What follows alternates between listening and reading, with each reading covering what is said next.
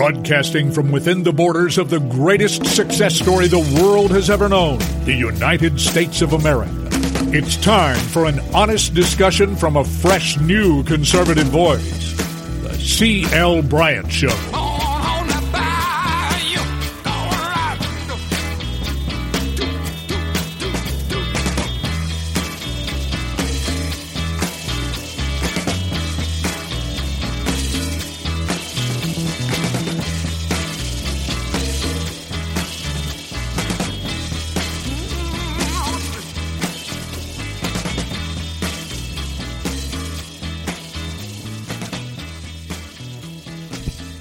Welcome back. Welcome back, everybody, throughout the fruited plains of the greatest nation on the face of the planet. The greatest success story the world has ever known, and that is America. The sooner we get back to being who we are, the better we will be, period. And how, when will that happen? Who knows? Who knows?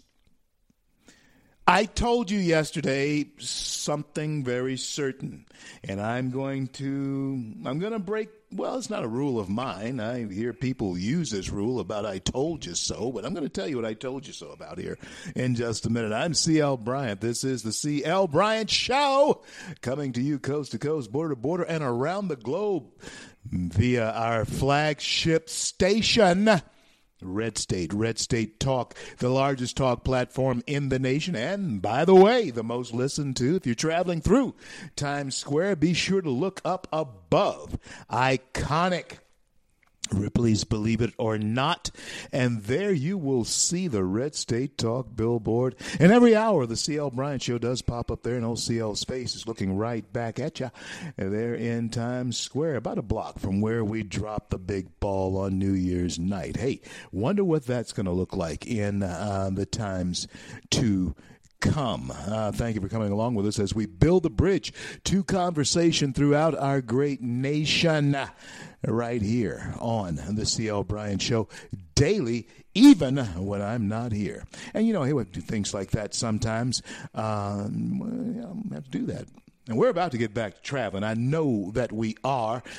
We will not be defeated by this, and I certainly hope that we don't let it alter our lifestyles and the way that we approach one another. Of course, it already has done that, but I certainly hope we get back to doing that. I would prefer to be optimistic, the glass half full with this, than to be pessimistic the glass half empty. I have found this to be true in my life.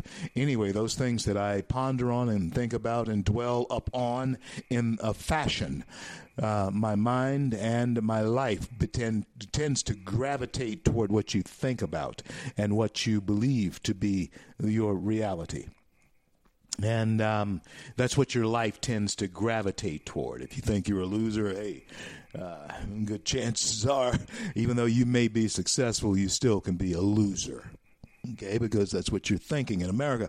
I don't want us, I certainly don't want us to get into thinking, as I told you yesterday, beware and start looking out for these catchphrases to uh, multiply. They've already been out there, they've been floated out there for quite some time, but now they're beginning to multiply. You have all these former uh, administration heads coming out, uh, like the Food and Drug Administration chief, uh, just former uh, Food and Drug Administration chief, just came out um, and said that uh, what we're experiencing right now, pardon me, uh, may be the new normal. Now, don't allow them to ground that into your head because then if it's going to be the new normal you will uh, adjust everything to this being the new normal instead of this being something we must get past and get back to what we had come to know as normal which was good which was good we come up with a vaccine that will be good. And, and uh, I understand that Pfizer is getting ready to uh, test on humans this um, thing they've come up with, and uh, we will see. But we'll get past this. I, I, I reject totally the attitude. Uh, that uh, the former FDA chief uh, has to say here because it does not uh, promote, exemplify, or take us toward the type of positivity that we're going to need and that is going to be necessary to beat this. Keep in mind what I have told you, America, all of you, red, yellow, black, white, Republicans, or conservatives. There's a faction of people, pardon me, who are in Washington, D.C. I call them Democrats. You may call them something else. I call them leftists. You may call them something else. But there is a faction there, and you can believe this or not, but they get giddy when bad things happen at this point in American time, which is absolutely sick. How can you be so deranged with an idea that an American president is bad that you are giddy when something happens that is bad to the entire American uh, populace so that you can blame it on him? How deranged is that? Ask yourself that question. How deranged is that? It's as though you haven't lived a life where you have overcome adversity. Americans, there is a faction of people who want you to think that every day is the last day in America if Trump is reelected. That, my friends, is deranged. And I have run into that from my friends, foes, uh, countrymen lending me their ears all around this country who are that deranged. They don't even believe what they're saying. They can't possibly believe what they're saying. Not even Rachel Maddow believes what she's saying. Do you know why I know she doesn't believe what she's saying? Because if you believe that the end of the world is coming, you have better things to do with your time than get things, than, try to do things in a normal way. If you truly believe that, you don't believe that. You're just talking crap. and it's deranged. It is so deranged because it doesn't make any sense at all. Everyone agrees that before this thing happened, this president had pulled off the best economy this world had ever seen as far as America is concerned. And we'll get back there again. It's deranged. Our military was strong, and our uh, military people were beginning to see the glide in their stride and the burst of American pride that every military person deserves to have in this country because they have a commander in chief who understands what keeps our nation great. Yeah, Unemployment was at record lows all across the board. It's you're deranged. and, and and let me show you how deranged some of my very good and close friends are. They are so deranged that they will admit that things are going good in these three years, three and a half years that President Trump has been in office, but it's not Trump.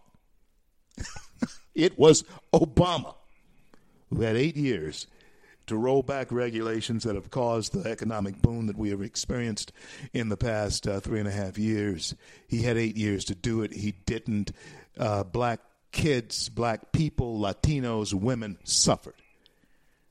People were talking about how it was so tough to find a job, even though Barack had had been elected president of the United States. Black folks knew that if you had a job, you better keep it. And he had eight years to turn that around, and the, the turnaround was as simple as what the president that won the election after him did, and that was to open up the American floodgate and let American business do business. That's what this president did. The economy turned around. It was booming. It never happened in eight years under Obama. It never happened. And show you how deranged people are, they don't take into account what I've just told you that in eight years he never made a dent any significance in the American economy in a progress in a positive way. Not a dent what happened with Obama, uh, if uh, that is true, if there was any movement as far as growth was concerned, had nothing to do with him. You can say that was Bush if you're going to give the credit to Obama for Trump's soaring numbers. but no. We all know that the policy determines the outcome in any administration. And the the first thing that happened was that Trump turned around the Obama policies, and the nation began, the economy began to boom. So get over the derangement, please. Get over it. Had to come at you today like that because so many of you are beginning to be lulled in to the Rachel Maddow world, into the Chris Matthews world. And when you're in that world, all you're doing is waiting for somebody to come along and send a thrill up your thigh, up your leg. Like it's Chris Matthews. And you vote for them because of the thrill up your leg. but there's no rationale behind that. No, it's just not, not rational. Okay. So don't buy into this may be the new normal. That's the mindset that you uh, are to be in. Get over it and break out of it. Let's roll forward. Now, understand this. Uh, Dr. Marlene McMillan is coming up after the um, bottom of the hour. In the bottom of the hour, you don't want to miss that. She's going to be here with me. And um, friends, uh, that's going to be a great 30 minutes of conversation with her. And then after uh, she would have come. I'm going to have on with me a doctor who is renowned. His name is Dr. Dennis Durrell. And um, he's a medical doctor, and he is um, newly, mm, he's going to bring us some information about a newly FDA approved drug. Uh, the recent developments that are going on from a medical pers- professional's perspective um, on COVID 19. Um, also, we um, want to just get uh, his forecast on the reopening of our nation. Yeah, Doctor um, Dennis Darul, Darul, Durrell will be with me, and um,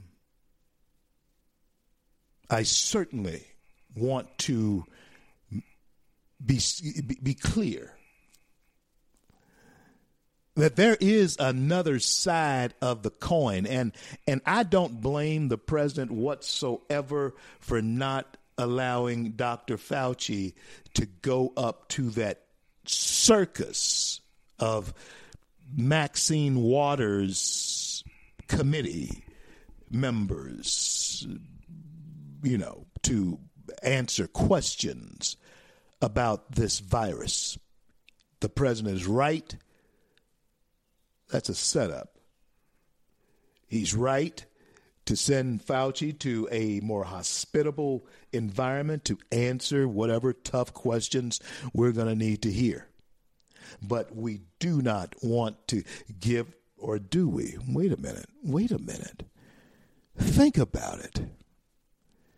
If, in fact, Fauci went up to the hill, to the House, and the Democrats with Maxine Waters leading the charge on this coronavirus panel of House Democrats, if they absolutely tore their behinds with a guy who is meek, mild, and trying to save lives like Fauci, if they actually tore their behinds on national TV in front of the American people, making this into a political crap show, that actually could be a good thing. Yeah, maybe not it's best just to keep the lives saved because that would be so jaded and and um, that is so devious if you were to do that. Because believe me, the Dems would walk right into that trap. They walk right into it. Yes, they would. They walk right into it.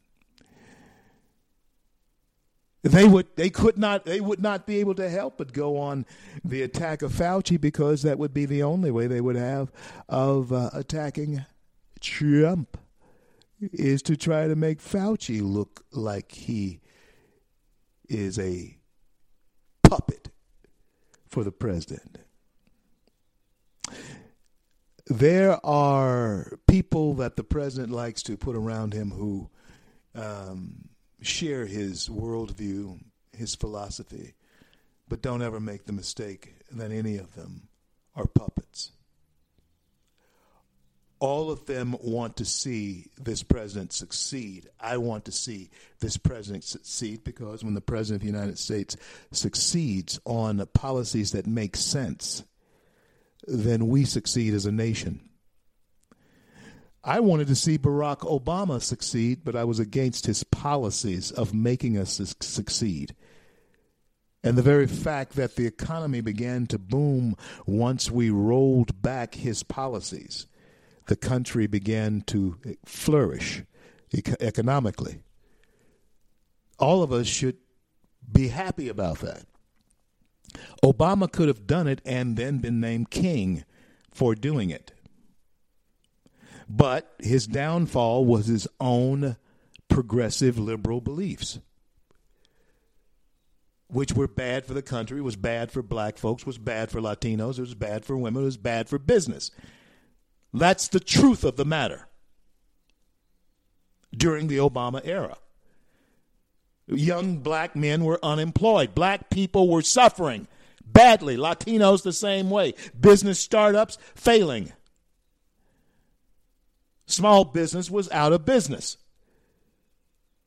And during the rollbacks and the, the, the, the, policies of this administration that began, once they rolled those Obama policies back, the country began to boom. That's a fact. And this coronavirus took it down. So, we cannot get into this new normal idea that we'll never get back what we just, I mean, what we just lost. We can't be Tom Hanks. Wilson. I'm sorry, Wilson.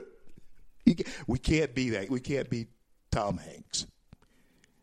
Thinking that the only thing that has kept us sane throughout all this time is floating away. I refuse to believe that. We're not castaways. I'll be back. We're CL.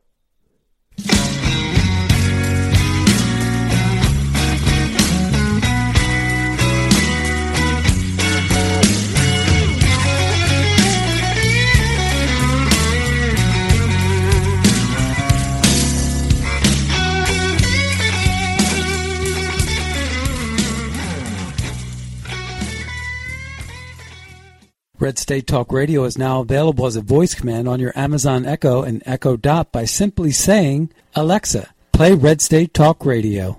Red State Talk Radio on TuneIn. Turn to every single American. Now, we've been hearing all these stories about sanctuary cities, sanctuary cities that. You can now find us on the Amazon Echo and Echo Dot, on TuneIn, on iHeartRadio, and we also have the phone apps in the App Store for your particular phone. And just in case we activated your Echo Dot, Alexa, stop.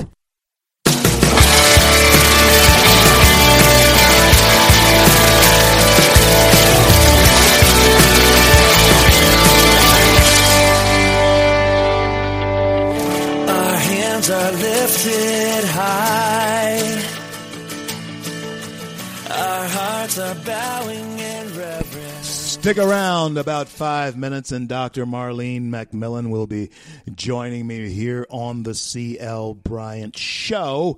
And uh, she's going to focus in for us on um, um, uh, several things, but one thing in particular.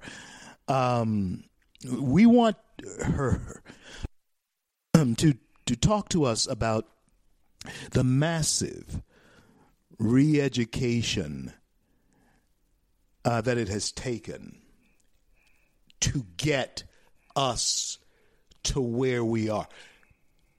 Uh, Have we? Are we seeing that?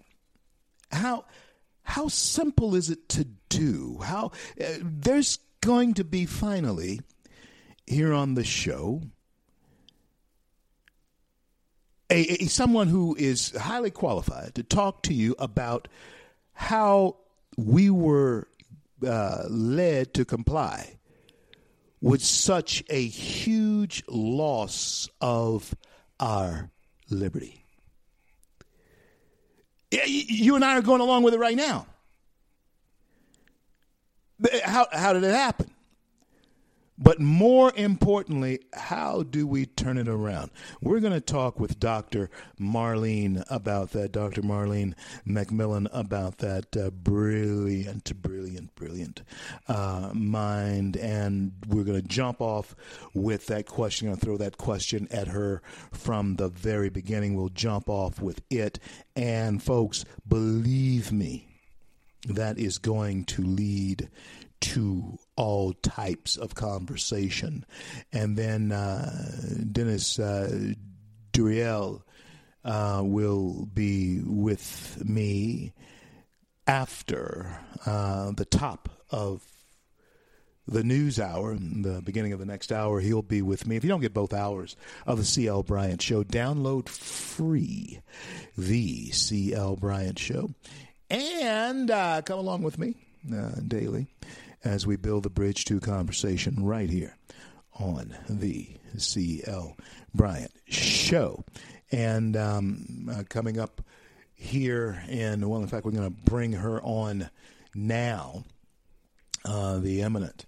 Uh, an eminent mind in this country, founder, president of the webinar, a fantastic webinar. It is called Why Liberty Matters, and she's going to tell you all about that. Help me welcome back to the show my dear friend and someone who I have incredible respect for, Dr. Marlene McMillan. Welcome back to the CL Bryant Show. Oh, thank you. It's a joy to be here. I love your audience and just many blessings. Many blessings to you, uh, Dr. Marlene. Now, Dr. Marlene, I, I want to get your opinion now. Uh, to open our conversation, and you're one of the show's favorite. Everybody is familiar with you. But let me open the conversation by asking you to respond to this question How is it that we have been led to this place where we have given up such a large chunk of our liberty? Okay, that is a great beginning because naturally, within everyone's heart, all around the world, people want liberty, but they don't really know what it is they're seeking. And so they'll accept freedom or they'll even accept benefits in exchange for what is inalienable. Boy, I didn't say that right. Let's try that again. Okay, what is their right from God? An inalienable right. And so, what we have going on is we have generations of people around the world that have been educated to accept tyranny as normal. And because we have been conditioned to that, see, one of the major things that I talk about is called the dialectic process. And this dialectic process is what social engineers use to get us to agree with their language so we agree with their thought. So people were already programmed and accepting of the idea that we need someone else from the outside to tell us what to do. And we were programmed so that by education, by constant media, all these different things to do whatever someone who appears to be an authority over us tells us to do. So that's a that's a big subject, and I'd like to pursue it more.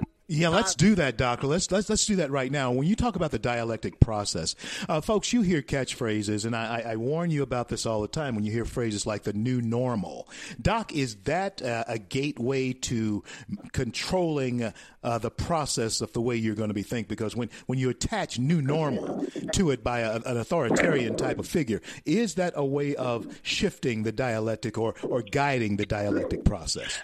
Right, because their thinking is based in evolution. It is, they think in a paradigm, meaning it's like a scale.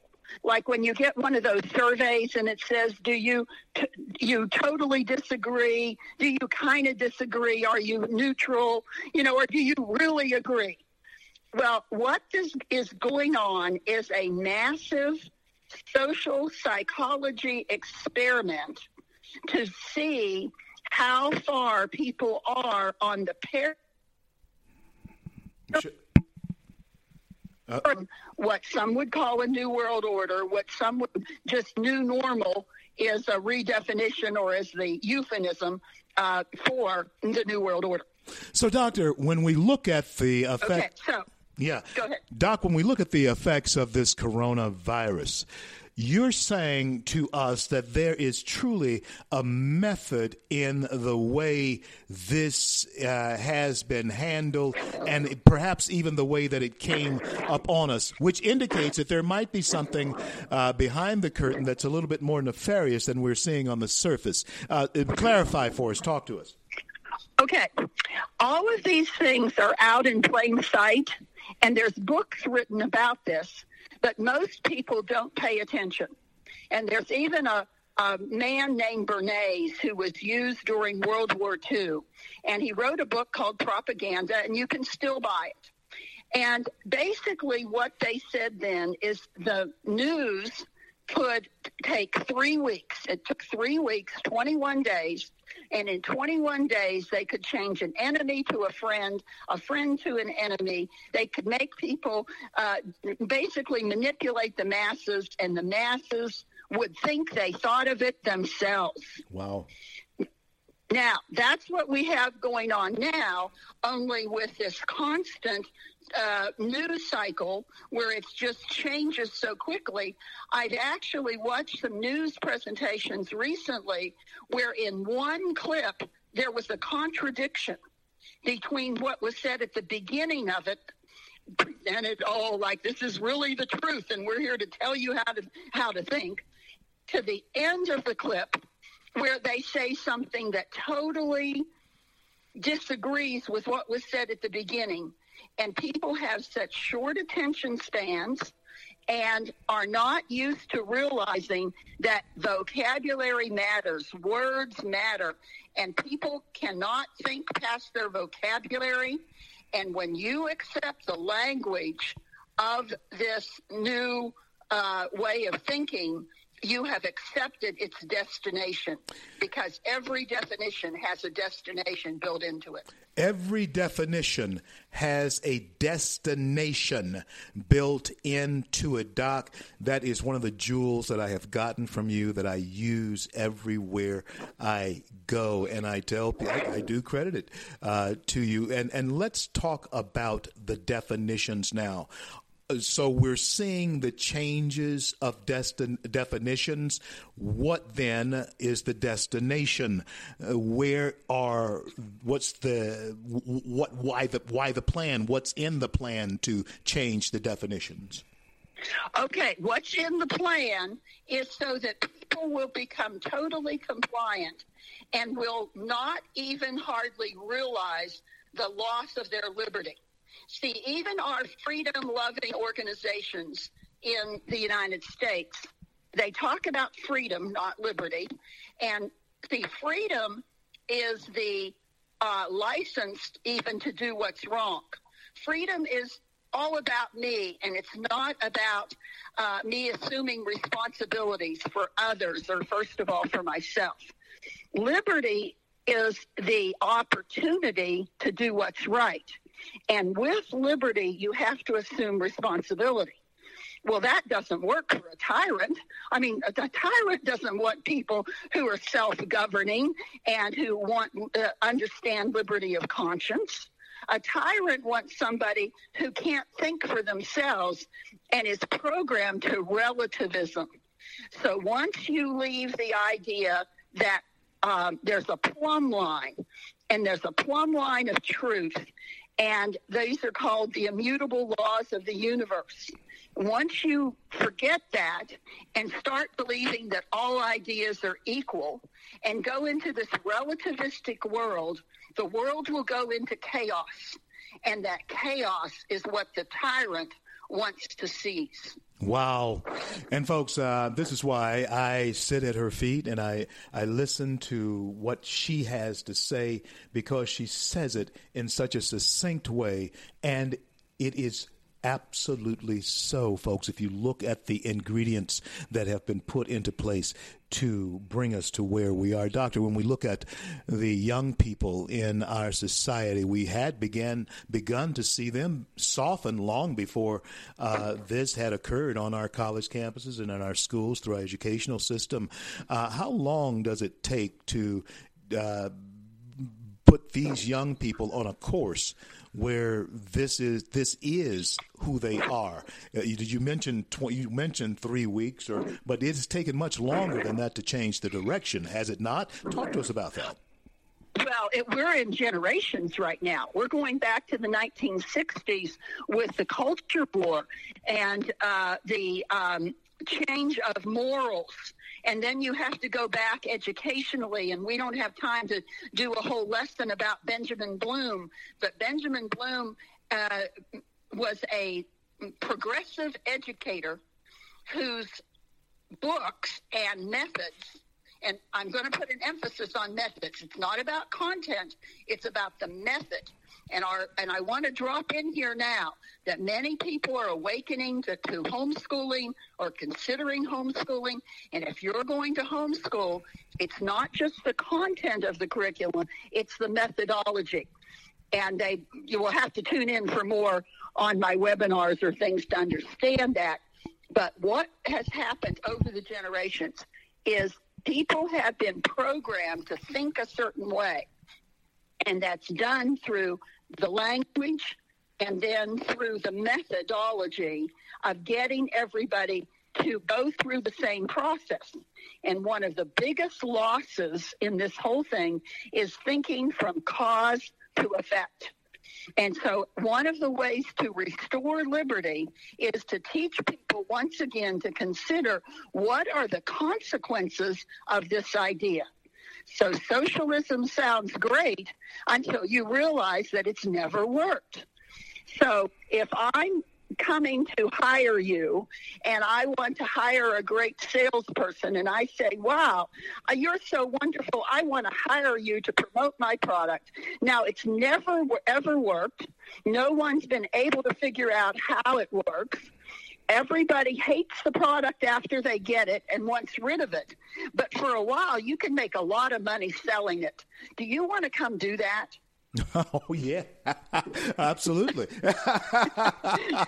no doubt about it. Oh yeah, no doubt about it. And Doc, that's a great way to that's a great way to say it. I mean, you know, because you've made the money now, and so what? Who cares what happens to the people uh, after that? And that's exactly what you see in Cuba and and places like that, folks. That's exactly what you're seeing. My guest is Dr. Marlene McMillan. Doc, I want you to stay with me through the break, but before we go to break, Doc, got about four minutes left in this segment. Tell everybody about uh, the fabulous webinar. Uh, let's let's promote your product here. That fabulous webinar called "Why Liberty Matters." Tell us about it. Okay, well, every Wednesday night we have thinking people from around the world who gather together and we do it in a webinar format because I have a lot of slides I want people to see, and I really want you to learn to think and reason. So we, you find out about this at Y, that's W-H-Y, libertymatters.com and you put in your first name and email, and you'll get back a web uh, a welcome. But it kind of says, "Are you sure you want to communicate with these people?" And you have to respond. And once you say yes, you get a real welcome, and you find out how to sign up for the webinars. And we have books and materials and recordings of past webinars and a massive amount of materials. So we have handouts that explain things. We come and do live events. But if people will really look for especially one book, and that book is called Mountains of Deceit. And when folks first get this book, now I'll, I'll, tell you now, it took me 20 years to write it. And if you have 20 years to figure it all out, then go for it. Otherwise, you pay $20 and you get the book. And the book is a language course in some ways, but it's like your own book. It becomes a an individual book for every person because every person's history and story and the things that have happened to them is different. So this book is written to explain to you why did that person make you agree to their words? Why would they not accept you unless you spoke a certain way? And it lays out the way this dialectic process, this language of deceit, is used in different areas of culture. So you get to find out about religion and the environment and government and law, business, media, all these different things, economics. It has a family section and it has an education section and a lot of material for teachers about education and about methods. And so the book uh, there's nothing else like it. I don't say that because I'm the author, because it's really true. There isn't any other book like it. And if you can only get one book, that's the one you get. If you can get everything, then do. And you will find that getting plugged into people who are really thinking on a different plane. See, if you want different results, you have to change your thinking. You have to change who you hang around with. And right now, there's an awakening going on that our past thinking has not prepared us for the future. And what I'm teaching will help you face your future in a way where you're not a victim, but you can be a victor. Mountains of Deceit is the book why Liberty Matters is the webinar. My special guest is my friend, Dr. Marlene McMillan, and we're going to continue with that dialectic process that's contained, explained, and contained in the book Mountains of Deceit. I want to know, and I'm going to ask Dr. McMillan when we come back, when did this mountain of deceit begin to evolve? When did it push its way up? From the ground into the lofty heights that we are seeing this deceit reach at this present time. I'm CL. This is the CL Bryant Show. I want to thank you for coming along with us as we build the bridge to conversation throughout our great nation right here on the CL Bryant Show. And uh, hey, don't you go anywhere. We're going to return with Dr. Marlene McMillan. And if you are traveling through Times Square, look up above iconic Ripley's Believe It or Not.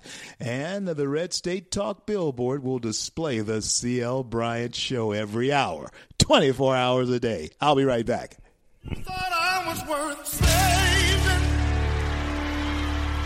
So you came and changed my life.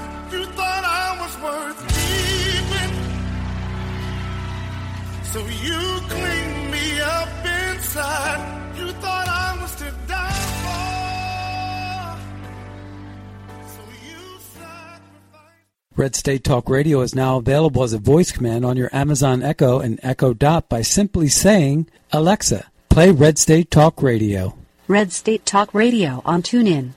Concern to every single American. Now, we've been hearing all these stories about sanctuary cities, sanctuary cities that You can now find us on the Amazon Echo and Echo Dot, on TuneIn, on iHeartRadio, and we also have the phone apps in the App Store for your particular phone. And just in case we activated your Echo Dot, Alexa, stop.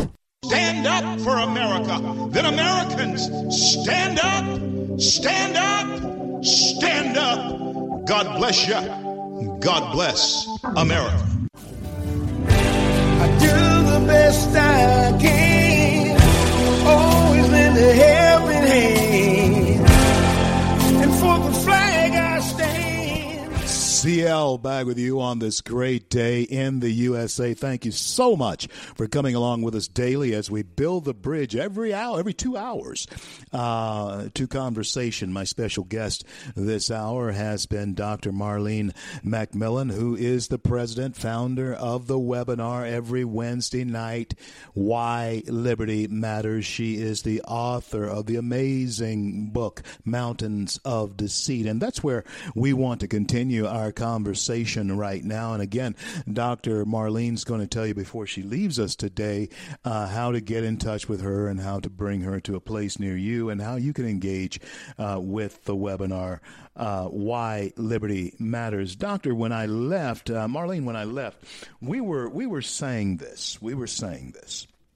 I ask you this question: uh, that if, in fact, you you come to a place where a mountain has uh, been formed, Uh, it, it just didn't start off, I don't think, maybe as a mountain unless God created it that way. But it, it, when you're talking about these types of things that have political implications, let me ask you, where does, where did this mountain of deceit have its genesis? Well, we could go way back to the garden, uh, but let's moving forward. Let's come up to the 1920s and 30s with what's called the Frankfurt School. Now, I want to caution everybody: you need to know enough of what went wrong and how things happened to understand their magnitude. But you don't want to study the evil to a point where it consumes you and you become part of the problem and not part of the solution. So what CL is asking me for here is how do we go forward so that we have we're sure-footed and we know how to move into the future.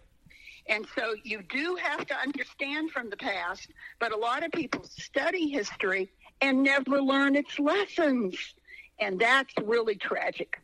So when you look up the Frankfurt School and look up these thinkers that strategically were placed in strategic universities around the United States so that they could change the center of whether it be education or whatever, uh, it was mostly education and psychology, but so they would train up the next generation of professors and who would then train teachers who would go out and the teachers unwittingly would go out and promote these ideas. Well, now we're so far along that all teachers have been trained in this, so even our Christian curriculum, the church training curriculum, and anything that is almost all homeschool curriculum, except for a very few, have all been written by people trained in this dialectic process. So I have some materials about social engineering that I would love to make available to people. And what I want you to learn to listen for is the way other people speak, but the way you speak yourself. Because you have to see this in yourself first. So the is and not. We call it the language of is and not. So it either is or it isn't. It's right or it's wrong. It's truth or it's a lie. Well, that kind of thinking has almost been wiped away from our culture. And then, in order to move us toward a relativistic consensus building, all, all ideas are equal. Oh, yes, all ideas are equal, except those ideas that say that some things are right and some things are wrong, that some things are true and some things aren't. So to move us along that way, we had to go through a time of using a language of questioning. Wow. So maybe could it be confusion? You know, Doc, when you um, was mentioning uh, is and not, the language of is and not, it took me back to uh, a moment in time when I was arguing with my girl cousin in our grandmother's kitchen. I was saying is so, she was saying is not. I is so, is not. And that was way back in the day, but there was truth in one of us, but there was not truth in both of us. And and and and, and so that's what that's what she's saying to us folks that there's truth in, in, in some of in, in one of this, but it can't be truth in all of this, okay? And, and so, Doc, is that the approach that uh, they've wiped out of the American mindset? Is so, is not? Well, talk to us. Well, you remember uh, now we have so many people who have to be uh, have explained to them about Bill Clinton saying it all depends on what is is. But whoever defines is defines the outcome determines the outcome of whatever the situation is. The thing is that Yahweh has already determined what is is. Now, George Orwell said in a time of universal deceit, telling the truth is a revolutionary act. But what I'm finding is not just telling the truth, it's getting someone who wants to hear the truth. Because you can't do anything with it. You know, you can have somebody telling the truth, but what is important, folks, is that we become people who want to hear the truth. And that can be very, very painful. In a time of deceit, telling the truth becomes a revolutionary act. And and when we look at uh, the deception, and, and Doctor shed light on the tool that's used through the media to uh, create a situation where telling the truth becomes revolutionary. Is it the media that creates that type of environment? How has that happened? Okay, well, uh, another great quote from Machiavelli in The Prince, and he said, Never attempt to win by force what can be won by deception. I have an article about social engineering, and in there I explain how language is used for deceit. And what you have going on is that you'll hear terms like uh, mind control, behavior modification, values clarification. You'll hear these words that very few people understand, and you don't have to know all the vocabulary to realize that if you're not a truth lover, the deceivers love deceit. And they love getting you to believe that you thought of the idea yourself. So this is done very subtly, but it's mostly done through you coming into agreement with their definitions. Wow. So if we accept their definition, remember we're accepting the destination where that definition will take us. In have- fact, one more point here is that definitions are like mini contracts. So when you agree with the definition, you've agreed with, in essence, a contract to the thinking that's behind that definition. Wow. Is that why we have this derangement syndrome going on surrounding Donald John Trump? Is because so many people have bought into a definition of who he is. Doctor. Well, it's done through groupthink. It's done to make people want to be part of the group and have the approval of the group more than standing on truth. This is why children now in school, very young, have all these group projects. They have all these group grades. Which I, I absolutely hated when I was in school. We had very few group projects, but I figured out real young that meant Marlene did all the work and everybody else got the A. I know. And so, you know, my point is that this group think has conditioned people to want to think like everybody else. Even polls and surveys are used to manipulate people and make them think that they believe this when the way the poll or survey is worded, you can predict how the people are going to respond. Sure. Then they, yeah, then they come back and say 90% of Americans believe that whatever, Yeah. you know, dislike the president, whatever they say. Well, let me let me ask you this, Doc. Running out of time, I got about four four minutes left. Or at least I want you to tell us again how to get in touch with you, how to bring you to a, a, a city, church, synagogue near uh, us, and uh, how to engage the webinar. Tell us one more time. Okay, you reach me through Y, that's W H Y, libertymatters.com. And in order to find out about our webinars, you have to enter your first name and the e- your best email address. And then when you get a response back, you have to respond to that. Then you'll find out how to get on the webinars.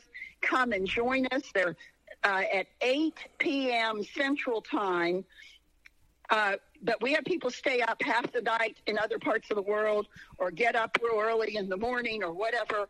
And um, right now, I will say we're starting a little bit earlier because of the massive use of the internet to make sure everybody, you know, can get on. And then you also can write to us at contact, that's C-O-N-T-A-C-T, at ylibertymatters.com, but you have to have signed up in order for our system to respond. Doc, you know, I love having you on. It's great uh, talking to you again. I certainly hope that you're remaining safe, and uh, I pray God's blessings upon you, your ministry, and your mission uh, here in our great nation. Thank you for your friendship. Continue to fight the good fight. I know that you will because you are fighting the good fight. Again, thank you, Dr. Marlene McMillan, for being my special guest today. Thank you. Blessings to all. Thank you. I'm CL. This is the CL Bryant Show. That was my good friend, Dr. Marlene McMillan, who was uh, on with me. I just love, love, love to um, uh, engage her in conversation. Um, and she, you know, I when you talk about wanting to be fair and balanced, you're talking about me, yeah, and I know I'm going to tell you my opinion, but I'm also going to uh, tell you what uh, may be false about, maybe not false, but but uh, weak about my opinion in some cases too. Because every every opinion, every uh, coin has two sides to it. I just happen to think that I'm standing on the firmest ground, and evidently so, and um, I'm convinced of that. And so um, this is where you don't have to agree with me, um, but we have to talk about it. We must talk about this, and we're going to. And so, uh, friends, don't go anywhere because uh, stay with me through the break. I have coming up after the break a Dr. Dennis uh, Deruelle, Duriel, and um, he is um, going to share with us about a newly a, a newly FDA approved drug. And uh, of course, all of us have our ears to the ground right now, looking for anything, just about anything, that will restore us to what we know as normal. Are you hearing me? Winning the Game of Modern Medicine We'll be back with its author, Dr. Dennis Duriel, uh, Your Healthcare Playbook, Winning the Game of Modern Medicine. Dennis Duriel will be my guest when I return with more of the CL Bryant Show, coast to coast, border to border, around the globe. Don't go anywhere. Back with Dr. Dennis Turiel.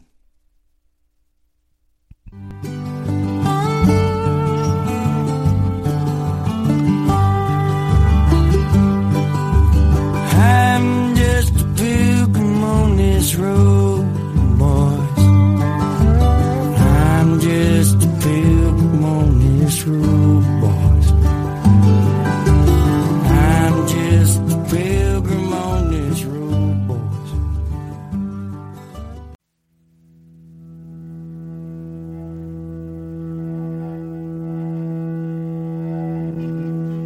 Broadcasting from within the borders of the greatest success story the world has ever known, the United States of America. It's time for an honest discussion from a fresh, new conservative voice. The C.L. Bryant Show.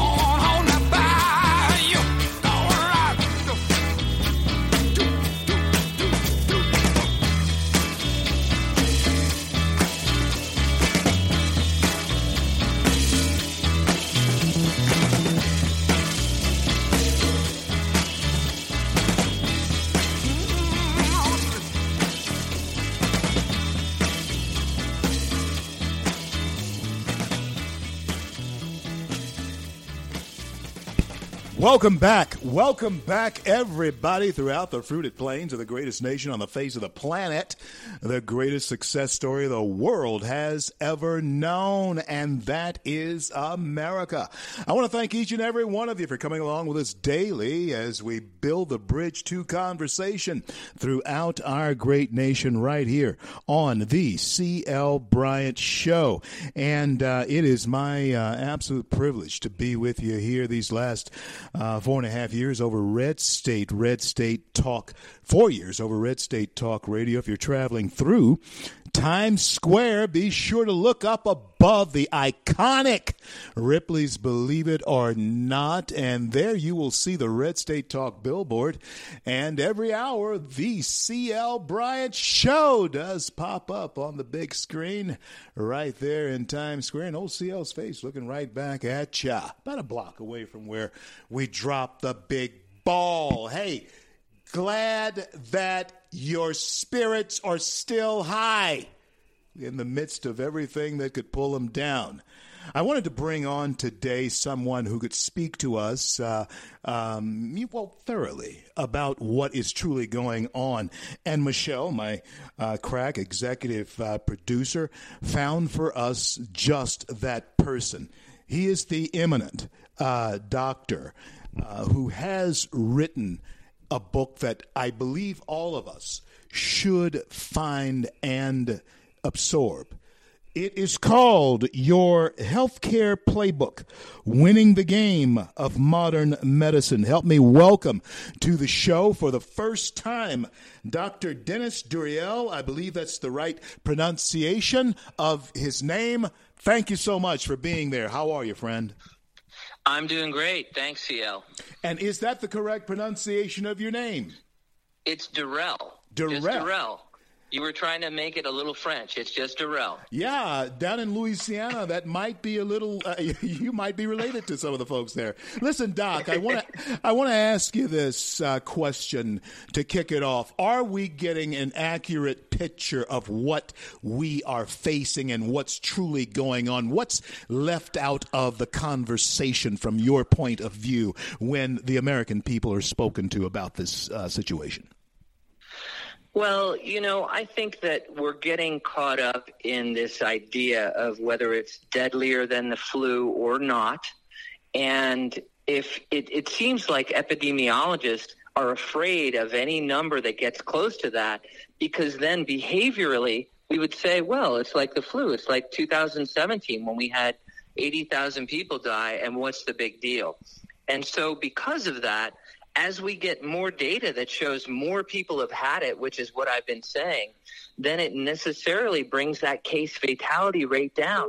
And as you keep bringing it down from 1% to 0.8 to 0.7 to 0.37, which was shown in Germany, now people are worried, oh my gosh, well, it's three times the flu. We've got to, we can't message that. And so my feeling is that let's just agree it's deadlier than the flu. Let's agree that it's very infectious. Um, but let's not get in a debate about worrying about scaring people or not scaring them. Let's just tell the facts. Scaring them or not scaring them, let's just tell them the facts. Doc, when we look at your book, uh, the playbook, when we talk about uh, winning, winning the game of modern medicine, it indicates that there's a game to be won and lost. How do we appear on that scale at this point? Are we winning, losing? Talk to us. Well, you know, I think in the big picture, we're winning. I think when you look at a city like San Francisco uh, and you have 30 deaths, uh, I think that's a win. When you look at New York City, I agree. Tragically, tragically, many people died. But we never got to some of those curves that we're predicting the entire system would be overwhelmed and that we would be taking people off ventilators and making decisions. We never got there. So, in that respect, I think we've won. And I think that getting a, vi- a drug now, remdesivir, that has shown the ability to decrease the course of this disease and most likely improve and save lives, I think that is winning and I think we'll have more of that. And then I think the fact that we're about ready to have a vaccine in the fall on record development of a new kind of vaccine that we've never used, I think that's winning. And so overall, I think we're winning. So, sharing that message that you've just shared with us, was that the genesis of the playbook? Talk to us about the genesis. What made you write this? Well, I wrote the playbook when I read the Affordable Care Act and I realized that healthcare would never be the same. And I thought that I needed to explain it to people. And so football is very popular. Uh, and I decided to look at the NFL, and I worked with the NFL on it, and I used the NFL to explain healthcare. And so that was really the genesis of the book. That is it's very interesting the way you approached that Doc, what, what, what must we expect? What would you share with our audience if there was one thing that you would want to leave with our audience that you'd want to share with our audience from your perspective? What would that be? From my perspective, don't panic.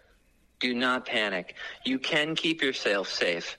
You need to, if you're in a high risk group, so if you're over 55, 60 age group, if you have hypertension or cardiovascular disease or diabetes, you probably need to stay isolated longer. I'm recommending that to my mom. If you're going to go out in public, then wear a mask if you're going to be inside. If you're outside, then it's fine.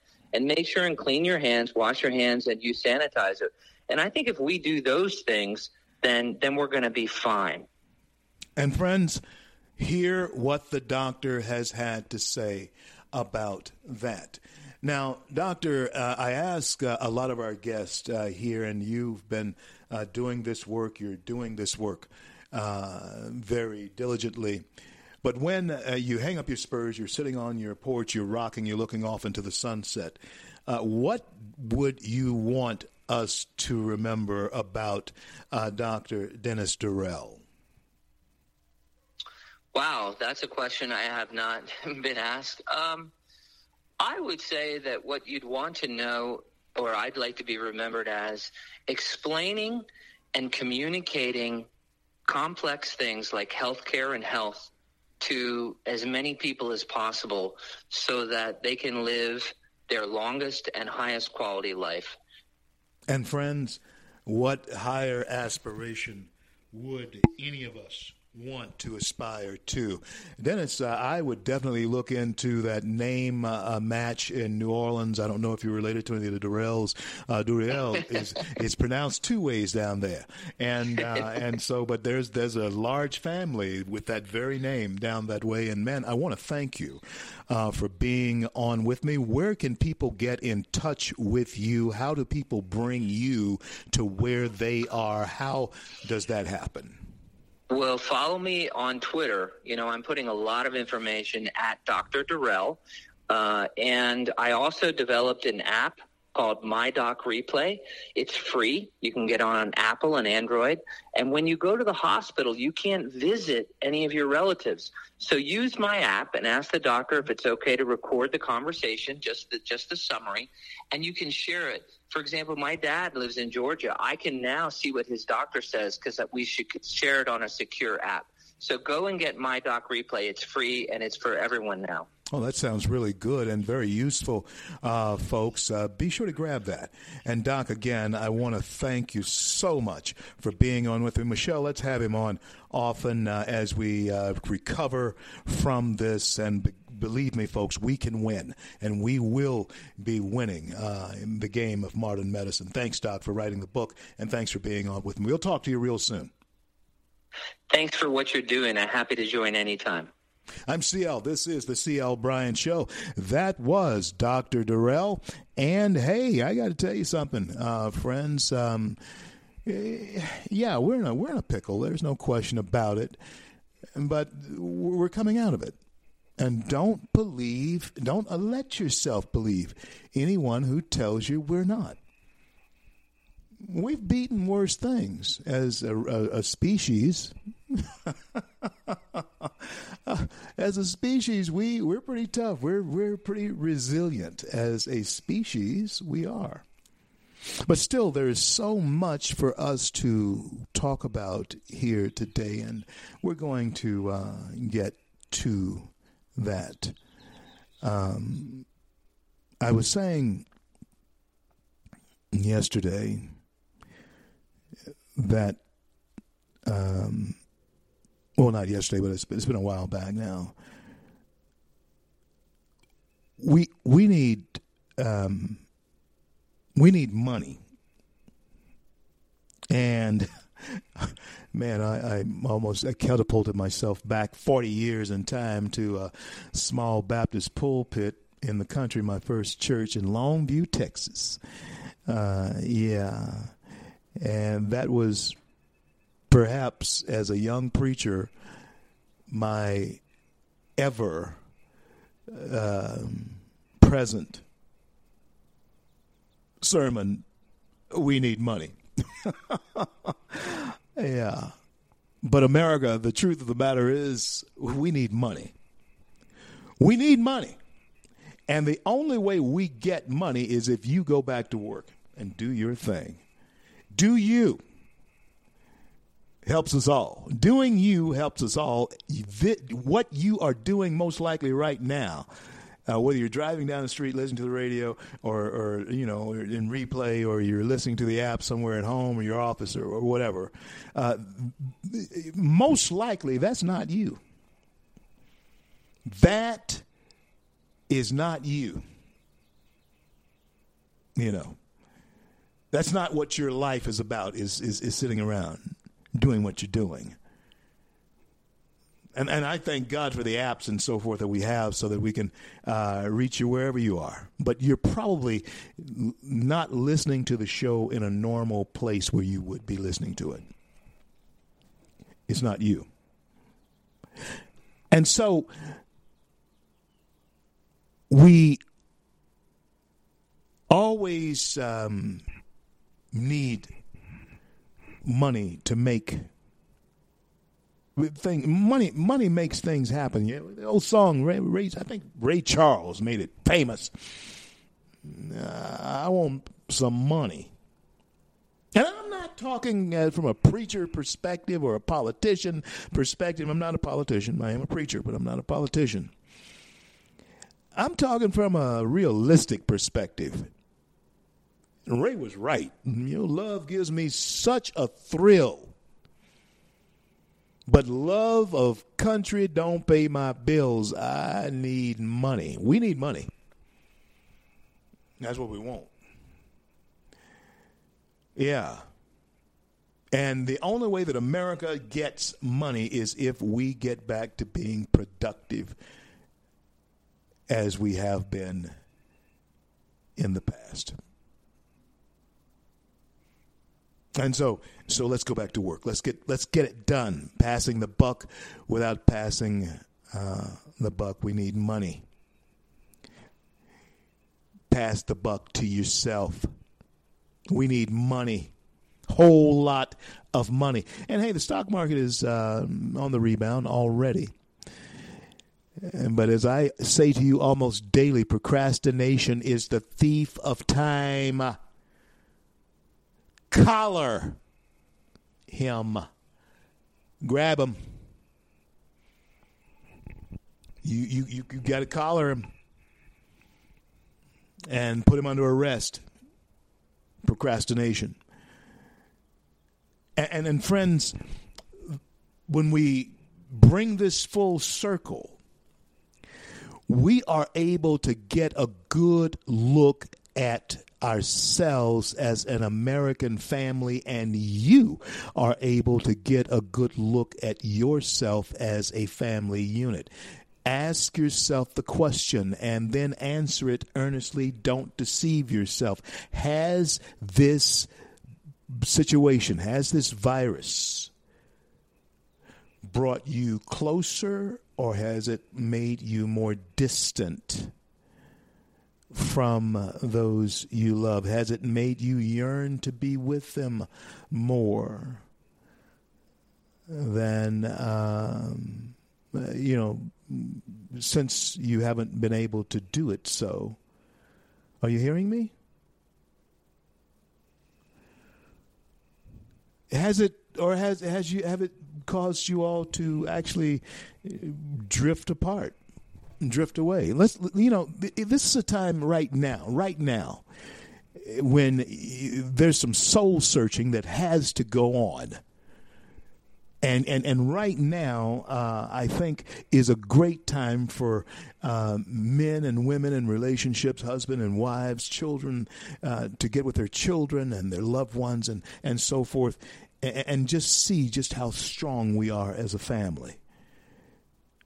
I, I you know, I'm, I'm the the thing that I hate the most in, in all of my life is the loss of my wife, Jane. I hate that more than anything that has ever happened to me in my life. And I've lost my mother and I've lost my father. But um, that was uh, something that you take in stride and you go on. But the loss of a long term spouse over 40 years, folks, is absolutely breathtaking. It is and you, you don't know if you're you don't know if you're breathing still. But I am so grateful that in her loss, it has made me realize just how fleeting and short our time is. And so, with that in mind, uh, I call my uh, my still existence, my aunts and uncles who I still have alive. I have three of them alive, still with me. Well, um, three aunts and one uncle. I have three aunts and one uncle who's still alive. And I call them because I have realized how final that death is. So we have an opportunity now friends, to examine ourselves as an American family, and you have an opportunity to examine what type of family cohesion you have. Or you ask yourself, are you closer together as a family unit, or have you seen just how, well, you know, splintered you truly are? Have you have you seen that? I, am so glad. I'm, I'm, grateful to God that He has brought my family, even my children and I, are closer. They were always very, very tight and close with their mom. Me, I was always traveling or you know running around somewhere. And I am so glad that um, this has brought me in closer contact with my children, and um, I'm, I'm talking about just in conversation Americans, take heart. There is a bright side to this somewhere. There is. And um, me, and just my nature to look at the glass half full. Uh, I know most of you would um, think that, well, CL, uh, introverts usually, I mean, extroverts usually do that. Introverts usually look at the glass half empty. Um, and, and I guess uh, here on the show, I guess I'm an extrovert's extroverts. Extroverts look at the glass half half full. But my true nature is quiet. I'm very quiet. I wouldn't necessarily say I'm an introvert, but I'm much quieter off air than I am on air. But I always look at the glass half full. It's got to be a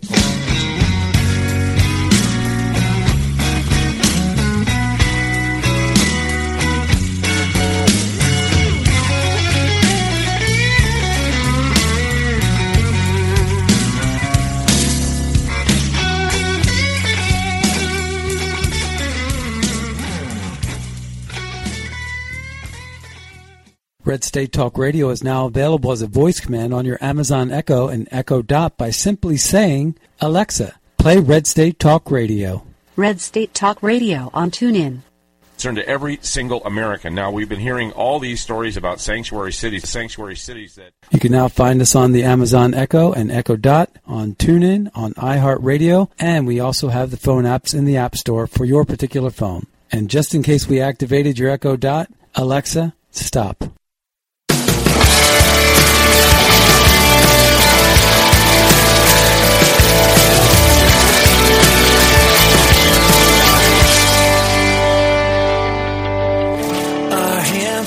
Lifted high.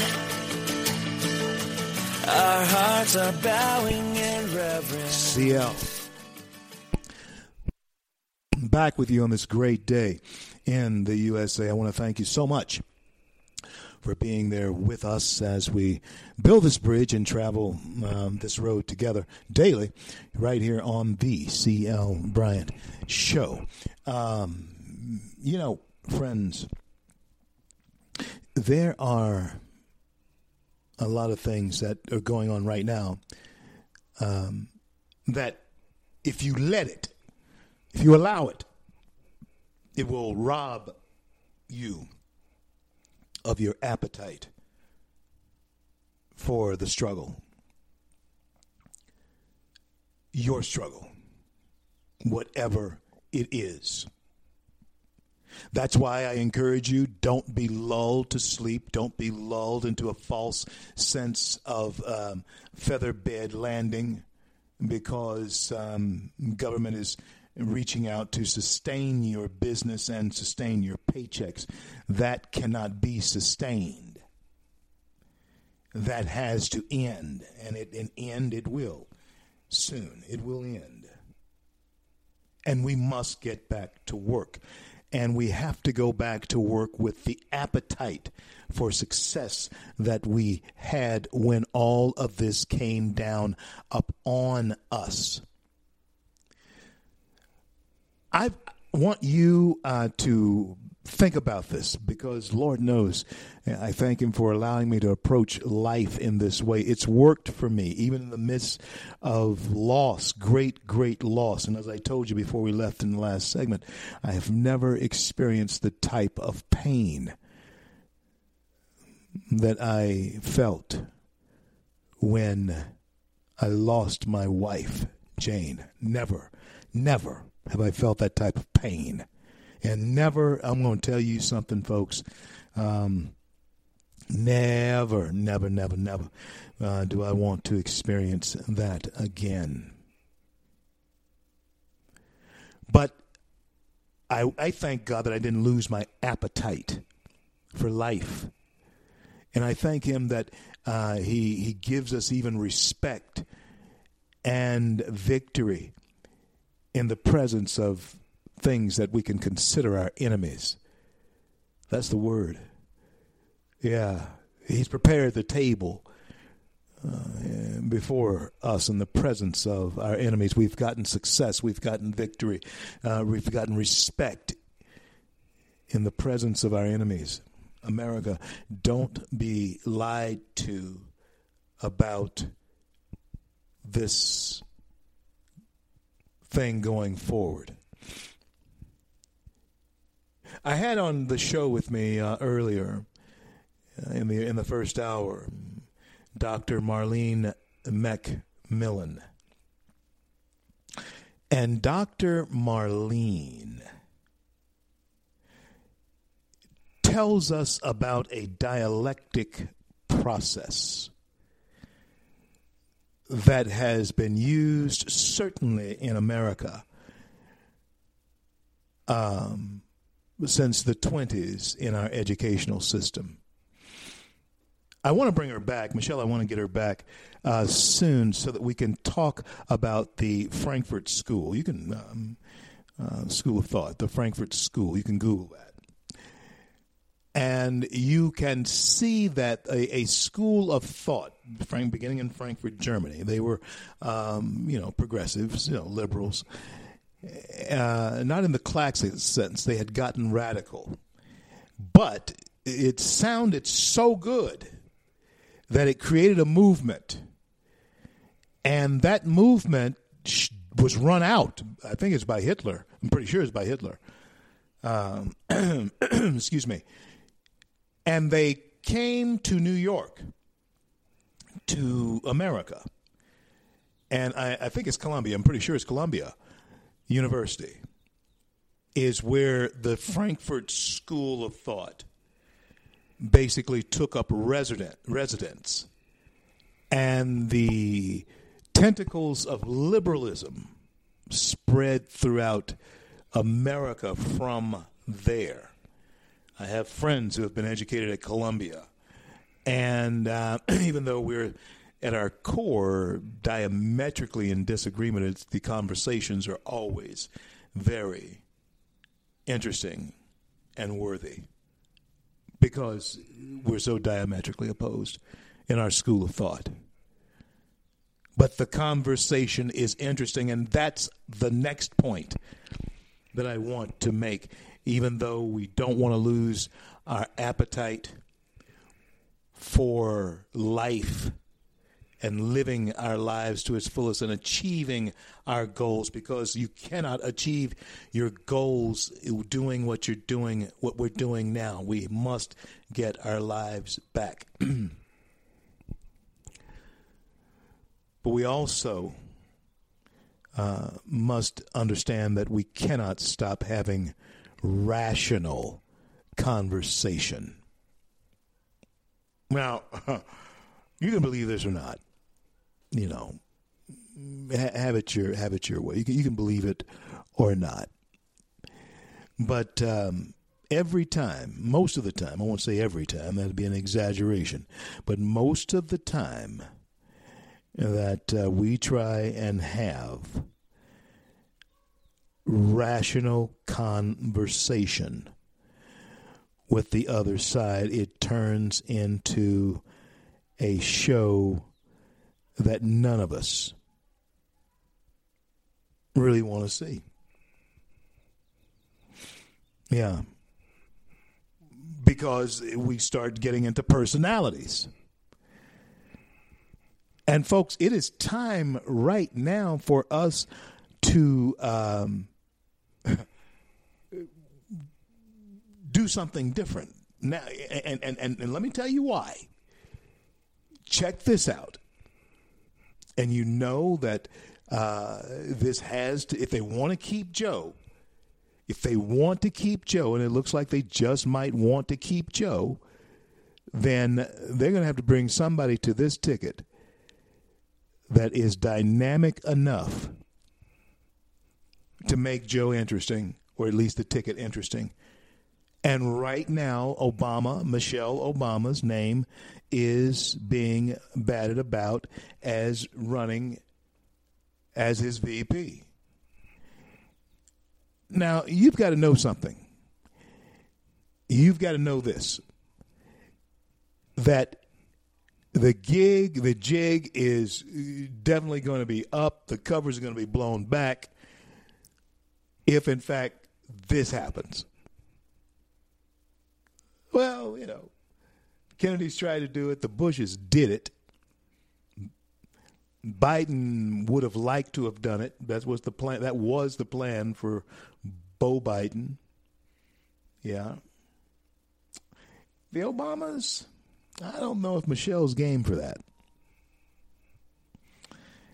It would be an incredible shot in the arm for a failing campaign. It would uh, lend to uh, the Democrats what they need more than anything else someone to take our eyes off of Joe Biden. It must be that Mario Cuomo, if uh, Michelle, as is being batted about, is seriously considering this, must be that, that uh, Andrew Cuomo has definitively said no. uh, not under any circumstance.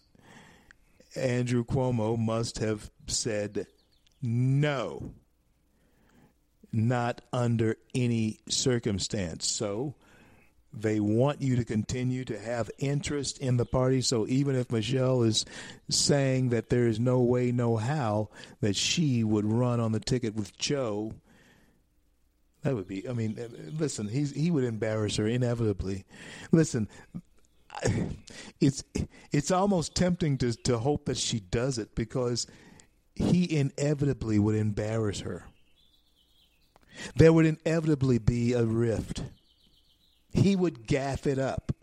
There's no question about that. So I'm almost tempted to to hope that that actually happens because it would be such a strain.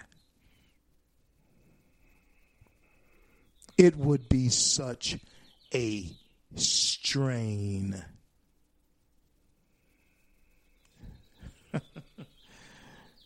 Michelle Obama, Biden Obama this time around. The script is flipped. Wow. Not yet, but they're thinking about it.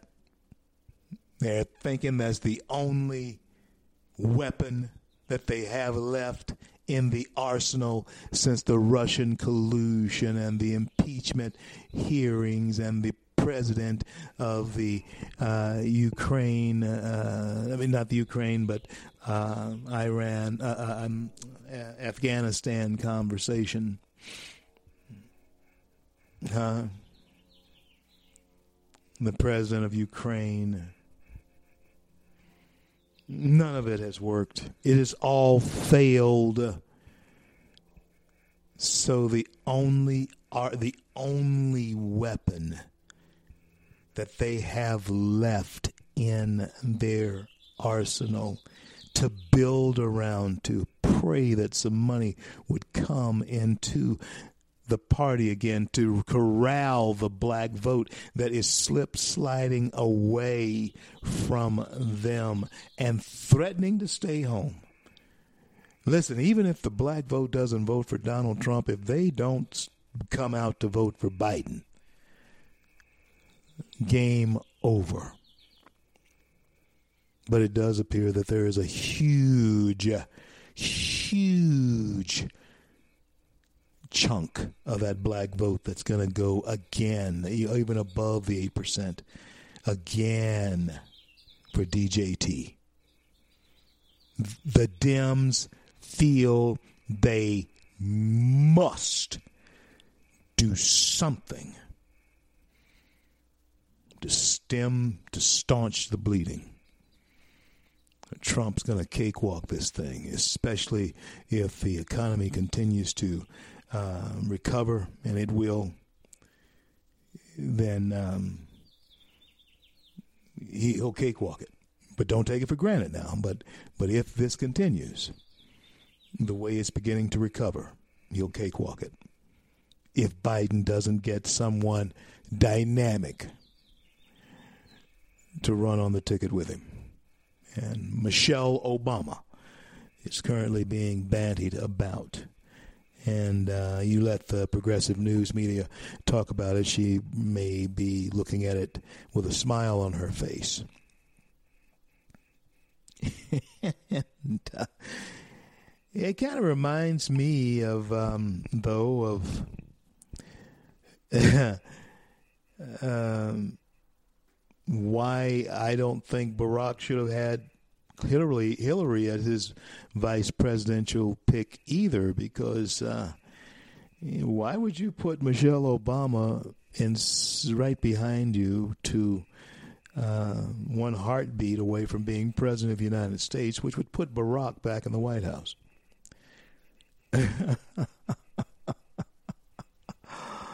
oh, Joe, don't you be no fool. Joe, Joe, uh, Mr. Biden, Mr. Vice President, uh, Senator Biden, don't you be no fool and uh, choose Michelle Obama to be just one heartbeat away from the presidency of the United States. Of course, that may be all in the master plan that Joe and the Dems have. It may all be in the plan. I know one thing you best beware of what's going on here. Buyer, beware of what's going on here because there is a method to the madness that you see beginning to take shape. All right. Um, when will sports? Listen, I mean, you know I'm a sports fan, right? Got to have it. Um, ESPN uh, fans want um, sports back. I know I do. Without uh, spectators in the sand, in the stands, you guys get yourself uh, all tested up and get back out on the court. You don't have to have sp- spectators in the stands to for us to see basketball on the court. Huh? Come on now. Let's let's get to, let's get some some action going. Let's get some sports. Let's get some competition going. You guys get tested up, check for fevers, what have you, and uh, let's get back out there and let's start playing some ball. yeah, it's going to take us still another week or so to get back on on track. Maybe even another month or two to get back on track. Y'all can at least play ball baseball, hey, use the spacing in the dugout. Uh, whatever it takes. Let's let's start let's start slapping that ball over the fence again. Come on, let's get something done here. If we if, if you guys will you know if you guys will get it get it on on on track, you know what you can actually lead the way to making us all feel better about wanting to get back into the groove. So let's let's uh, let these. Um, I hope they work that out real soon. Now, looks like eventually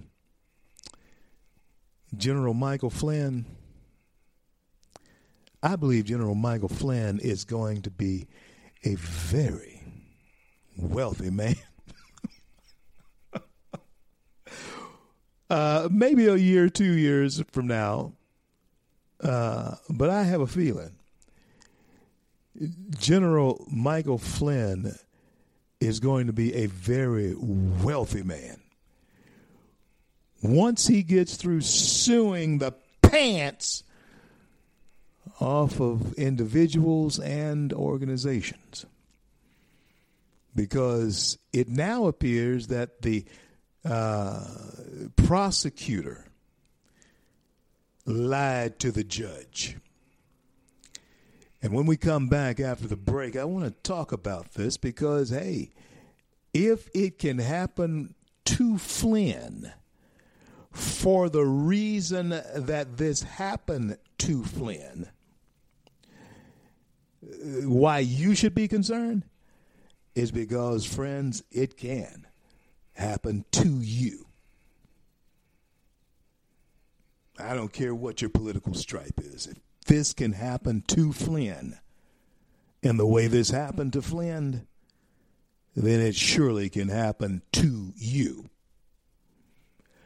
I'm CL. This is the CL Bryant Show. I want to thank each and every one of you for coming along with me and helping us build a bridge to conversation on controversial topics uh, here in our great land of America as we build the bridge. Uh, thank you so much for being there as we come together to defeat this thing. And we do it by respecting each other, loving your neighbor as you love yourself. And in my case, I love the Lord my God first of all with all my heart, mind, and strength. Then I, in loving him, can't help but love my neighbor. That's the attitude that's going to bring us out of this, folks. Let's do it together. I'll be back, home stretch, CL Bryant Show today. Don't go anywhere. Be right back at ya. You thought I was worth saving, so you came and changed my life. You thought I was worth keeping, so you cleaned me up inside. You thought I was to die for, so you sacrificed. Red State Talk Radio is now available as a voice command on your Amazon Echo and Echo Dot by simply saying, Alexa, play Red State Talk Radio. Red State Talk Radio on TuneIn. Turn to every single American. Now, we've been hearing all these stories about sanctuary cities, sanctuary cities that You can now find us on the Amazon Echo and Echo Dot, on TuneIn, on iHeartRadio, and we also have the phone apps in the App Store for your particular phone. And just in case we activated your Echo Dot, Alexa, stop. Stand up for America. Then Americans, stand up, stand up, stand up. God bless you. God bless America. I do the best I can, always lend a helping hand, and for the flag I stand. CL throughout the fruited plains of the greatest nation on the planet, the greatest success story the world has ever known, and that is America. Thank each and every one of you for coming along with us, helping us build a bridge to conversation throughout our great nation. Welcome back to the CL Bryant Show on this great day in the USA. Yeah, yeah. Hey, um, I was saying to you in the um, last uh, segment there as we left you, General Michael Flynn. He is going to be a wealthy man. Not too many days hence. uh, maybe a year, maybe two, but uh, he's going to be a very wealthy man because it appears that the prosecutor um, may have lied to the judge in this Flynn case, which, of course, will um, hasten the time when Flynn can be exonerated. There won't be any need for uh, the president to pardon him. He, will be totally, this thing will be thrown away. He'll be exonerated. Uh, but he needs to be, his, his, life needs to be restored monetarily at least. You can't uh, restore the humiliation. You can't. You can't restore that. You can't. They, there's nothing. But it, it, there's some punitive things that can be done to make that humiliation that he felt feel better. So I'm feeling that he's gonna he's gonna he's gonna cash in on this. The uh, revelations that the FBI might have tried to entrap. That's a, that's an important word to, to hear. They may have tried to entrap retired General Michael Flynn as part of the Russia investigation against President Trump.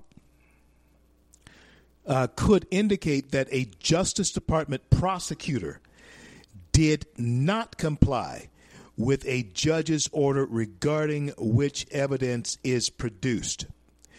Days after FBI documents pertaining to the Flynn case were released and showed that agents discussed forcing him to lie. Stop right there. You, I know that some of you out there, you critics of you know the administration, and of course whatever may uh, be you know exonerating to um, the the narrative that um, that would strengthen the narrative that this is all a setup against this president because they don't like his personality. The works he's done is, is spoken for themselves. We've we've been more prosperous in those three and a half years. You may not like his personality, the way he speaks, but you're you're a bold faced liar if you're thinking that somehow uh, we have suffered under this administration as a country financially. And you certainly cannot blame the coronavirus on Trump. That's nothing to do with, with his policies. And so you try to say, well, he didn't act soon enough. Nobody could have done any, any better. Nobody. With the information we, he, he, gotten, he had gotten, nobody could have acted any better. But if they can do this to Flynn, they can do this to you. And so what did they do to Flynn? They tried to force him to lie. They forced him to lie. You may say, how does a person, can't nobody force me to lie? Yeah, they do. They lie. Yeah, they do. Force you to lie, force you to lie all the time. all kinds of ways. Black folks who uh, go to church on Sunday and go to the poll on Tuesday to vote lie all the time. Either you are who you are at church or you are who you are at the poll. All the time. So a person comes to you and say, "Hey, look, uh, if you don't cooperate with us, we're going we're going to make sure your son goes to jail. Well, now, this ain't just some guy off the street threatening your son. You can deal with that. This is the FBI. Yeah. This is the FBI. And you know that they have you in their crosshairs because of the post that you've just been appointed to. You know that, yeah, you did talk to uh, the Russians, but you didn't realize that you were well within your own rights to do that. So you you actually lie you, you you you said what you said to first of all protect your son and secondly it didn't matter that you told them you didn't talk to them it wasn't their business because you were within your appointed right to speak to whoever you wanted to talk to as far as uh, transition was concerned you were in a transitionary mode it was not their business to ask you what you did you talk to the Russian ambassador. Especially after they had threatened you with the incarceration of your son. And any one of you out there who's saying, I wouldn't have, I wouldn't have told him no lie. Shut up. I know you would have. I, I'm not going to give up my family. No way. I'm not going to give them up. I'm not going to give them up. I'm not going to give up. My son, my son comes to me. Uh, if my if I knew my son did something, he comes to me and say, "Dad, uh, I need your help. Uh, I need to sort this out. What yada yada." Uh, I don't know about you. I don't know how you were raised, and maybe I'm uh, not. Uh, maybe I wasn't raised right, but it's worked for me. Uh, but um, my father just didn't um, go along with anybody not pulling their weight as far as uh, their own responsibility was concerned. And in his thought pattern that way, it was his responsibility to protect his family.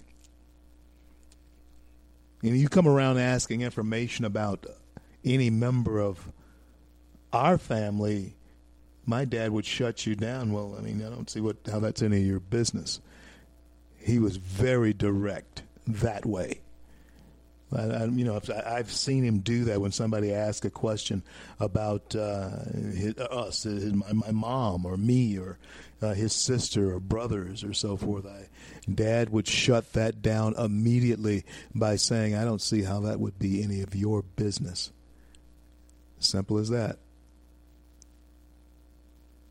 And so, America, when it comes to Michael Flynn, he was appointed to be the president's advisor, uh, foreign advisor. It was his job to talk to the Russians. But somehow he may have thought that he did think that he must have stepped out of his own parameters, which he did not. That was not that was not one at one point in time that he was not within his rights if he told the FBI that he had not talked to the Russians, it wasn't their business that he did. He couldn't lie to them because it wasn't their business. And especially after they had told him that they would incarcerate his son if um, he didn't cooperate with them. I'm not going to be surprised if Flynn doesn't walk away a very wealthy, wealthy man. But if they can do it to Flynn, they can do it to you. The agents between themselves showed that they discussed forcing him to lie. So they knew that it was possible, right? The FBI, they know that it's possible to force a person to lie. Hmm? When did you stop beating your wife?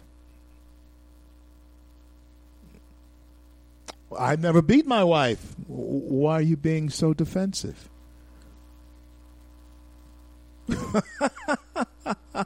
I mean, I mean, come on, folks. Any of us can be led down a path to be to appear to be misleading or law wrong or lying. Any of us, anybody can anybody can be put in that situation, and they the FBI, the most powerful investigation bureau in the world. Our people, not, I'm not talking about our, our, people out in the field now. Our people in the field. Uh, now, um, all of them may aspire to be up there in the top office, but uh, I know former and current FBI agents have a good buddy, uh, Jonathan Gilliam, is on the show with me all the time. Uh, he's a special agent. And folks, those are some great guys. But what had run amok in this situation is that people like Comey had created a culture where folks like Peter Strzok Strzok uh, felt that they were absolute. And so nothing worked against bringing this president down. Nothing worked. Nothing worked. And so they're going to try and run Michelle. They like to run Michelle. Well, I think that's just to have us looking somewhere else. I don't think. Why would Michelle? How how is, would being vice president on a ticket with Joe Biden? How can that be your best life? uh, I mean, uh, that cannot be an Oprah moment. Oprah Oprah needs to talk to her. That that cannot be a best life thing for Michelle Obama. So it's just a play. I, am gonna I'm gonna write it off as a ruse for now. Could become real. Who knows? Well, folks, um, um, I certainly thank you for coming along with me tomorrow. Dr. Kia Ellison will be on with me. Uh, she uh, has been on with me so many times in the midst of suicide and depression, and anxiety that's uh, happening in our nation now A professional like Dr. Ellison uh, need to speak to you. Uh, she need to speak to the American psyche and soul. And that's what she does so well. Going to have her on with me tomorrow. Tomorrow. I love you tomorrow. You're always a day away. I want to thank God for bringing us to yet the close of yet another day here on the show. And I want to thank him for our men and women in uniform around the globe who defend our right to speak our minds. And until I'm able to talk to you again, my heartfelt desire for each and every one of you is that God will bless and keep you all.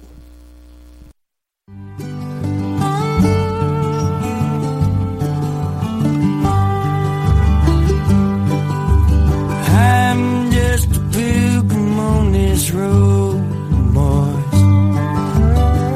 I'm just a pilgrim on this road.